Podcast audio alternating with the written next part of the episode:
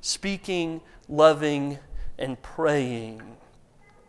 But it's not just enough, I think, to do the right thing.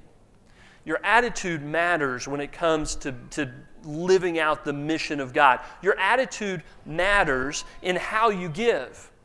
And we're going to be looking at three examples from the book of Acts today. Three examples from the story of early Christianity about how they uh, acted, but not only how they acted, but how they thought about, felt about, spoke about missions.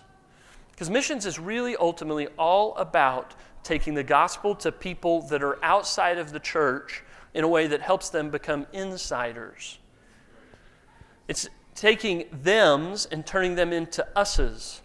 And in the book of Acts, that doesn't always happen easily and without uh, pushback and without friction and without discomfort. And so we're going to be looking at three examples of how people react about outsiders becoming insiders from the book of Acts today. And as we look at that story, we need to make sure and measure ourselves against the example that we see in Scripture so that we can know Am I like those who are resistant, who are in, in opposition to the gospel going to everyone that needs to hear it? Are there some people that I'm uncomfortable with their presence in my house, my, in God's house? Or are we someone who is reluctantly faithful?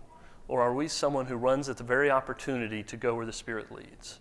That's what we're going to be asking today as we think about our attitudes. And we start with those who are resistant, those who are in opposition to other people who are on the outside coming in without making the accommodations that we think they need to make. So in Acts chapter 15 and verse 1, we read the story of a meeting that's happening in Jerusalem. And it tells us why this meeting is happening because Paul's been going and preaching the message to anyone who will listen. And it turns out there's a lot of people listening that no one expected to hear the good news and certainly not to receive the good news. And they're becoming Christians. And there's some of the old uh, religious fuddy duddies who say, We're not sure we like how they're behaving in here. So they have to have a meeting chapter 15 verse 1 it says certain people came down from judea to antioch and were teaching the believers. Unless you are circumcised according to the custom taught by moses you cannot be saved. Well this brought paul and barnabas into sharp dispute and debate with them. So paul and barnabas were appointed along with some other believers to go up to jerusalem to see the apostles and elders about this question. The church sent them on their way and as they traveled through Phoenicia and Samaria, they told how the Gentiles had been converted. And this news made all the believers very glad. When they came to Jerusalem, they were welcomed by the church and the apostles and elders to whom they reported everything God had done through them. Listen to what happens next. It says, Then some of the believers, some of the believers, who belonged to the party of the Pharisees, stood up and said, The Gentiles must be circumcised and required to keep the law of Moses. Now, sometimes when we think about Pharisees, we think that they had to quit being Pharisees to become followers of Jesus. That apparently is not true. You could maintain your, your kind of belief that there is a, a, an importance to following the law of Moses, that there is uh, advantages to being strict in your obedience to God's law, those Pharisees could still say, and we believe the Messiah we've waited for is this man Jesus of Nazareth. And so they maintain their many of their Pharisee traditions, but now they are Jesus followers. But they still have a high sense of religiosity, a high desire for traditionalism and doing things in right ways and in the right order. Sometimes they got too caught up on being right and not enough on being kind and loving and Christ like. So these Pharisees, who are now believers, stand up and they say the Gentiles must be circumcised and required to keep the law of Moses. And without going into all the intricacies of circumcision and Judaism and, and Gentile and pagan relationships, what you need to know is what these religious guys are saying is I don't like those people coming in here and pretending they're one of us unless they're going to act like us, think like us, dress like us, talk like us. And until they do, they're not one of us. We have to have sameness to have unity, is their idea. Well, the apostles and elders met to consider this question. After much discussion, Peter got up and addressed them. Brothers, you know that some time ago God made a choice among you that the Gentiles might hear from my lips the message of the gospel and believe. We'll look at that story in just a moment. God, who knows the heart, showed that He accepted them by giving His Holy Spirit to them, just as He did to us. He did not discriminate between us and them, for He purified their hearts by faith. Now then, why do you try to test God by putting on the necks of Gentiles a yoke that neither we nor our ancestors have been able to bear? No. We believe it is through the grace of our Lord Jesus that we are saved just as they are. Peter stands up and he says, Don't you know? This is settled stuff, guys. We settled this four chapters ago. He didn't know that, but we know that. We'll go there in a minute, but he says, We've already settled this. You can't stand up and say that they aren't welcome when God's Holy Spirit dwells in them. They're already part of the house of God, the temple of the Lord, if the Spirit dwells in them. How can you differentiate between them and us in the way that we worship together if God is in them? That's the proof, is that the Spirit is in them. And if that's true, you have to quit differentiating in the body and in the culture and in the habits and in the things that are different about us when Christ unites us. So they come together, they all find agreement with this. James and the others speak up and they say, Listen, we know that this is true and that this is good. And, so in verse 28, they're writing a letter and it begins with greetings, but skipping down to the middle of it, and what is my favorite line in verse 28 it seemed good to the Holy Spirit and to us not to burden you with anything beyond the following requirements and they give them some instructions about food sacrifice to idols and sexual immorality and says if you do those things which are, are, are moral and good and will help us all live in peace with one another don't worry about the rest of the stuff because grace saves you not the other stuff. And grace saves us and not the other stuff. And in the letter they write it seemed good to the holy spirit and to us that we should not place obstacles between you and the cross of Jesus Christ. And, church, anytime we find ourselves putting obstacles between people that are in the world and Jesus Christ, we need to hear that we are not only in opposition to the apostles and the elders in Jerusalem, but to the Holy Spirit that that's what God desires is not that we put barriers between people um, inside the church and people outside the church that make it hard for them to come to know Jesus, but that we be the kind of people that tear barriers down and welcome them in with excitement and enthusiasm. But before we get to someone that does it with enthusiasm, we need to look at where I've been promising you we'll go in Acts chapter 11. This is after Peter has had the vision on the roof where three times a blanket of unclean animals was dropped on his head, and, and, the Spirit of God says to him, Go and eat. And Peter says, I don't do that, God. I don't eat those things. I don't associate with those things. And the implication is those people, and I won't do it. And three times God says, No, I want you to do this. And he keeps telling God, No, God, I won't do that.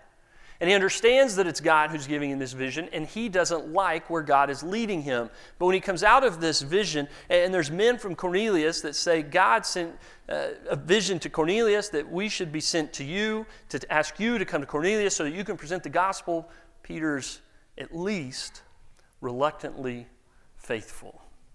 And he says, If the Spirit calls me and has sent you to call me, then I will go where I am sent and I'm called, but you don't get the feeling that he's super excited about it.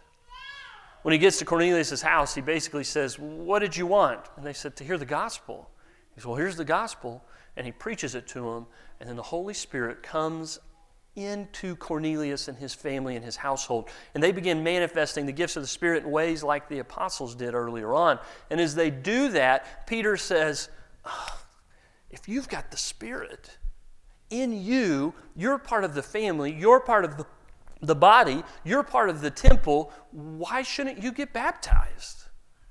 And so the whole family goes and gets baptized that day. Now, Peter goes back to Jerusalem. And when he gets to Jerusalem, the church there says, You've got some explaining to do. So in Acts chapter 11 and verse 1, the apostles and the believers throughout Judea heard that the Gentiles had also received the word of God. So when Peter went to Jerusalem, the circumcised believers criticized him. They criticized him. And, they said, We have heard that you went into the house of uncircumcised men and ate with them. Awesome. Well, starting from the beginning, Peter told them the whole story. He says, Yeah, you think I've eaten with them. You got to hear what else we've done. We've worshiped together.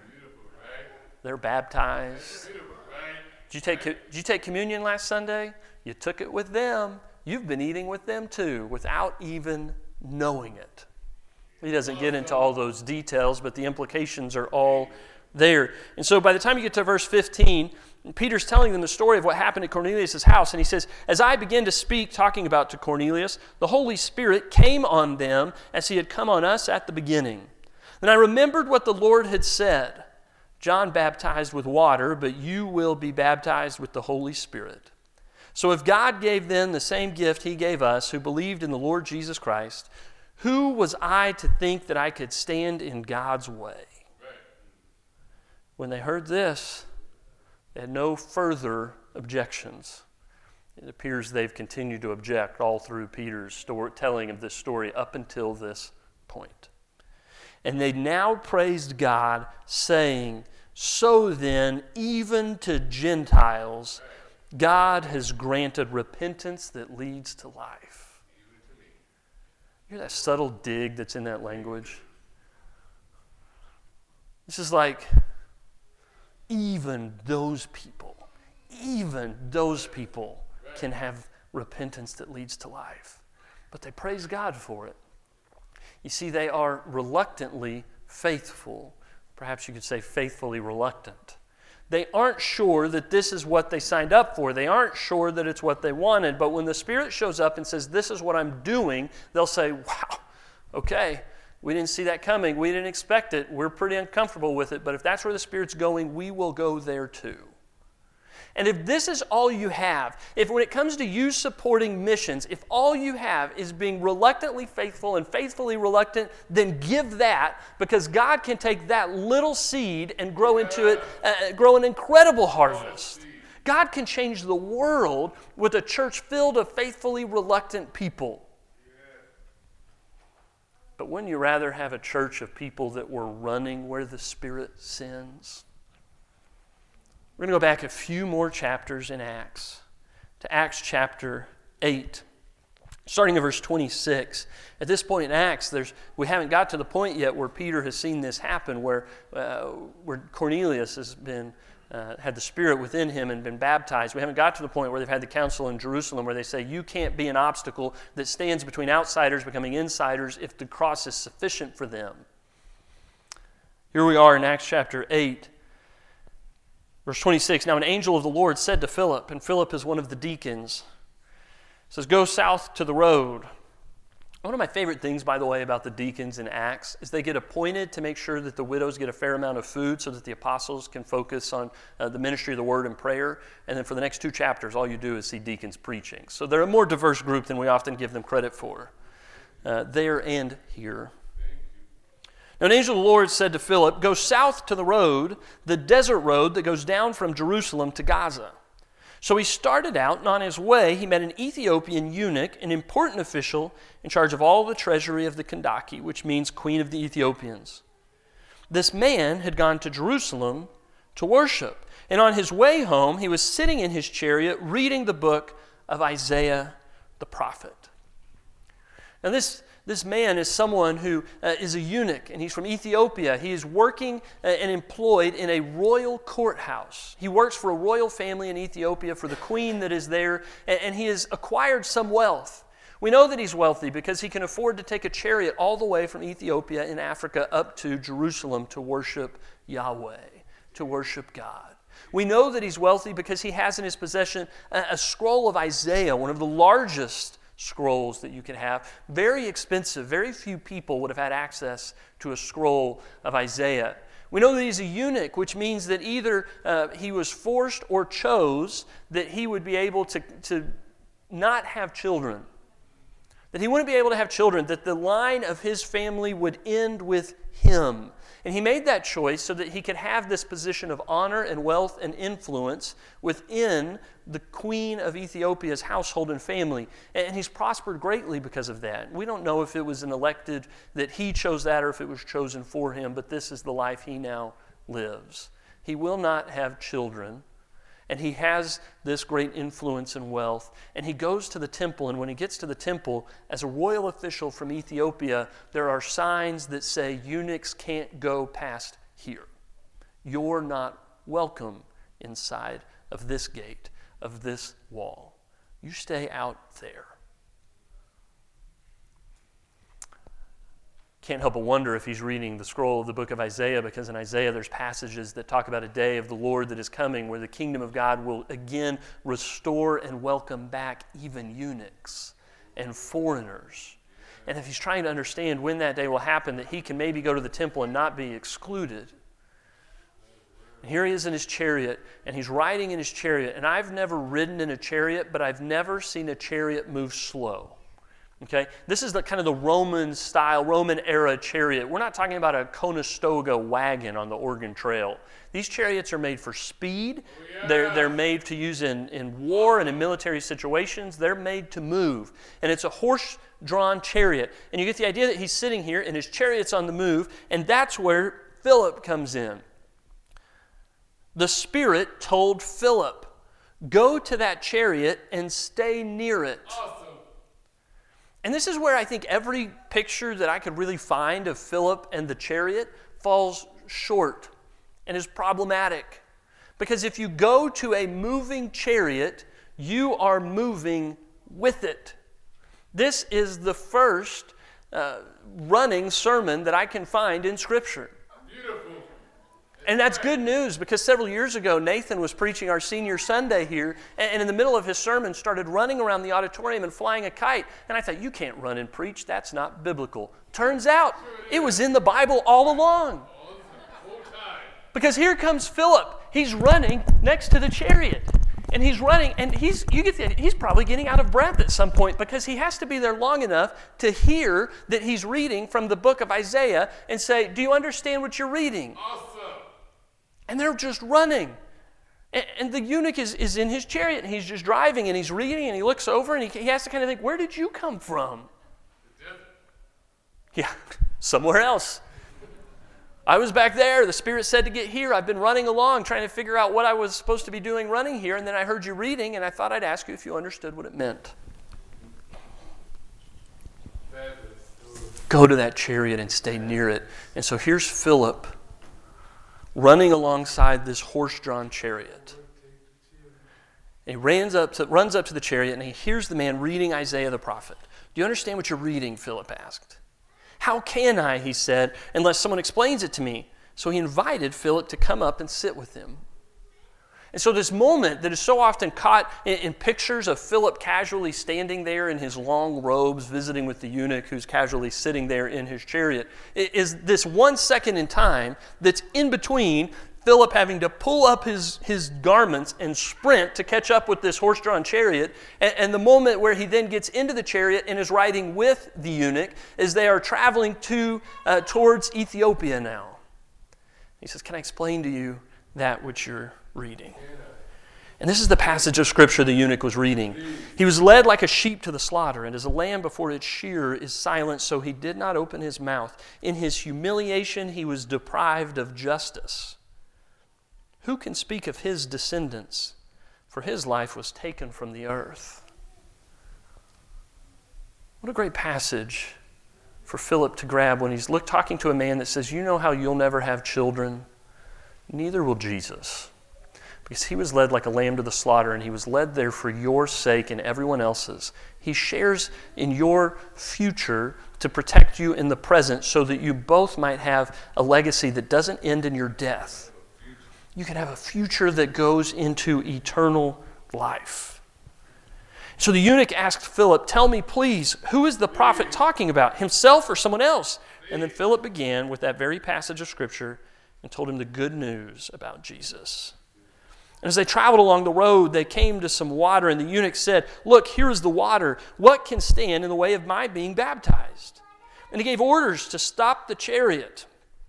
Then both Philip and the eunuch went down into the water, and Philip baptized him. And when they came up out of the water, the Spirit of the Lord suddenly took Philip away. And the eunuch did not see him again, but he went on his way rejoicing. Philip, however, appeared at Azotus and traveled about, preaching the gospel in all the towns until he reached Caesarea, a city named after Caesar, where Philip proclaimed the new king.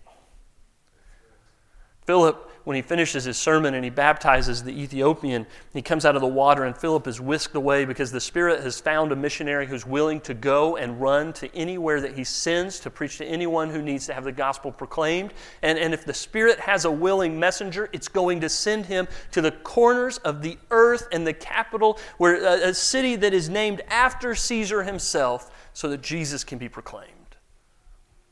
What a story! What a story.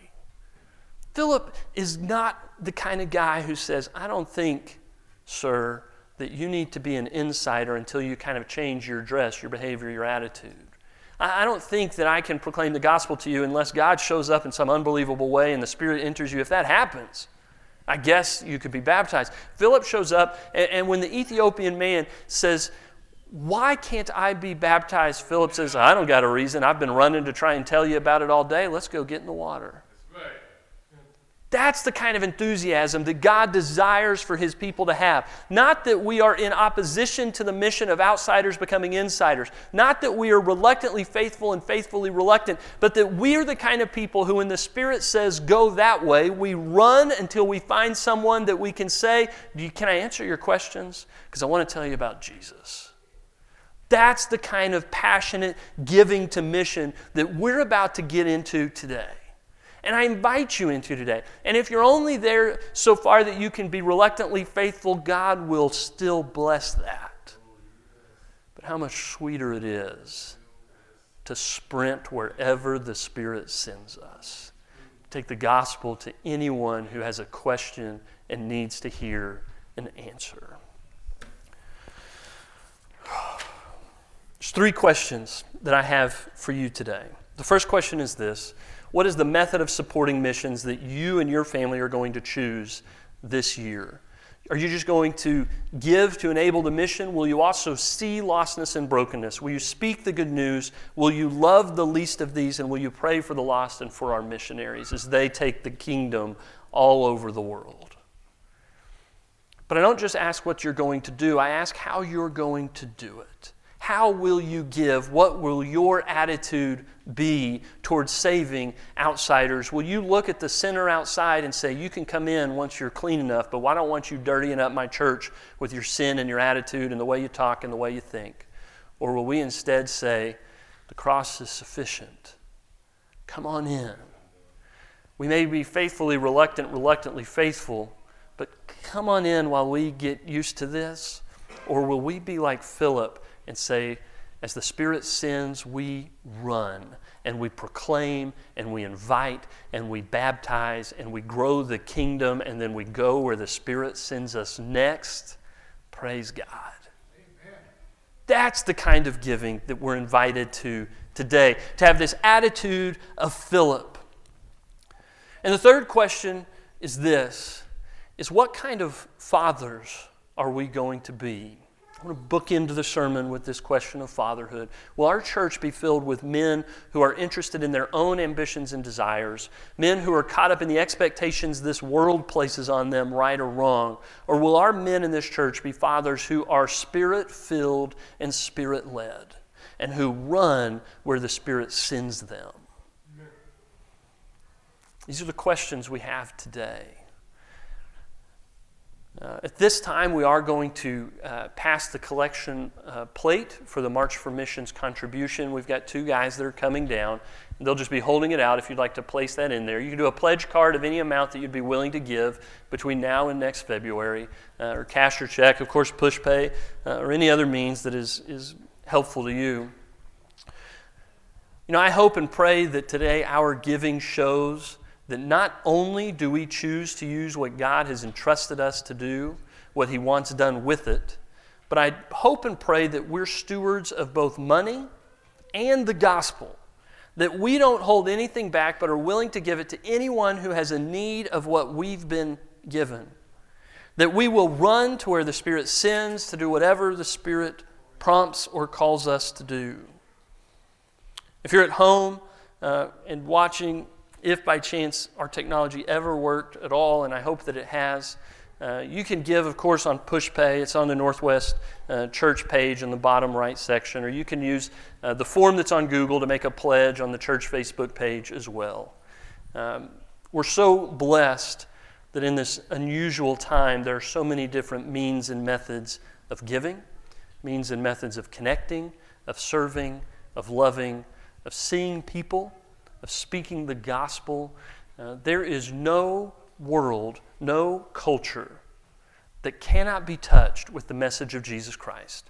The story of a Savior who was born, who lived, who died, and was raised again on the third day so that we might have eternal life if we believe in Him and are baptized. And if you're here today and you've never responded to that message, that gospel, that promise, so that you, like the Ethiopian and like Philip and Peter and many in this room today, can have the promise of eternal life. The promise of eternal life. Come forward this morning as we stand and sing.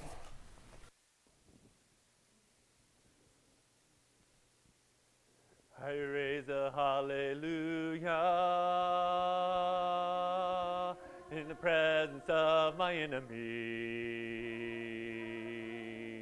I raise a hallelujah louder than the unbelief. I raise a hallelujah. Is a melody. I raise a hallelujah. Heaven comes to fight for me. I'm gonna sing in the middle of the storm. Louder and louder, you're gonna hear my praises roar. Up from the ashes, hope will arise.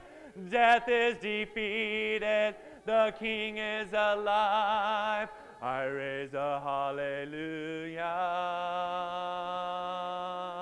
with everything inside of me. I raise a hallelujah. I will watch the darkness flee. I raise a hallelujah in the middle of the mystery. I raise a hallelujah. Fear you lost your hold on me. Cause I'm gonna sing in the middle of the storm. Louder and louder, you're gonna hear my praises roar. Up from the ashes, hope will arise.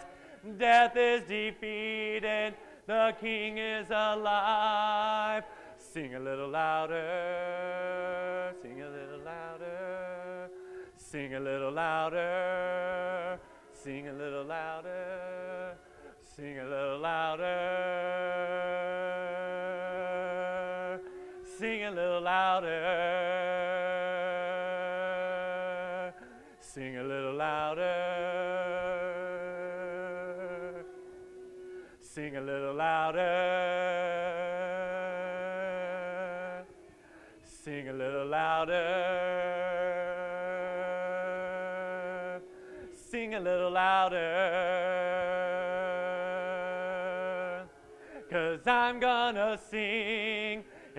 middle of the storm.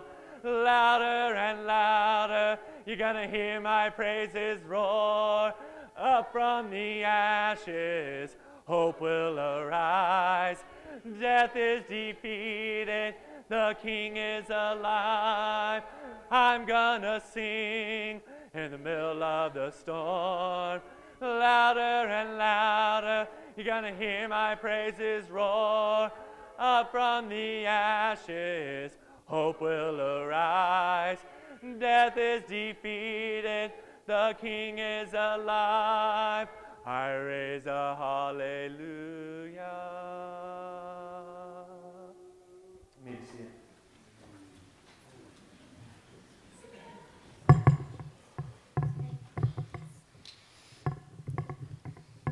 Thank you, Nathan. You made the auditorium sound like it was full. And thank you all for singing out a little louder. And thank you, Kent, for that message. You know, Bill Brown and Donna McNeely and Charles Key and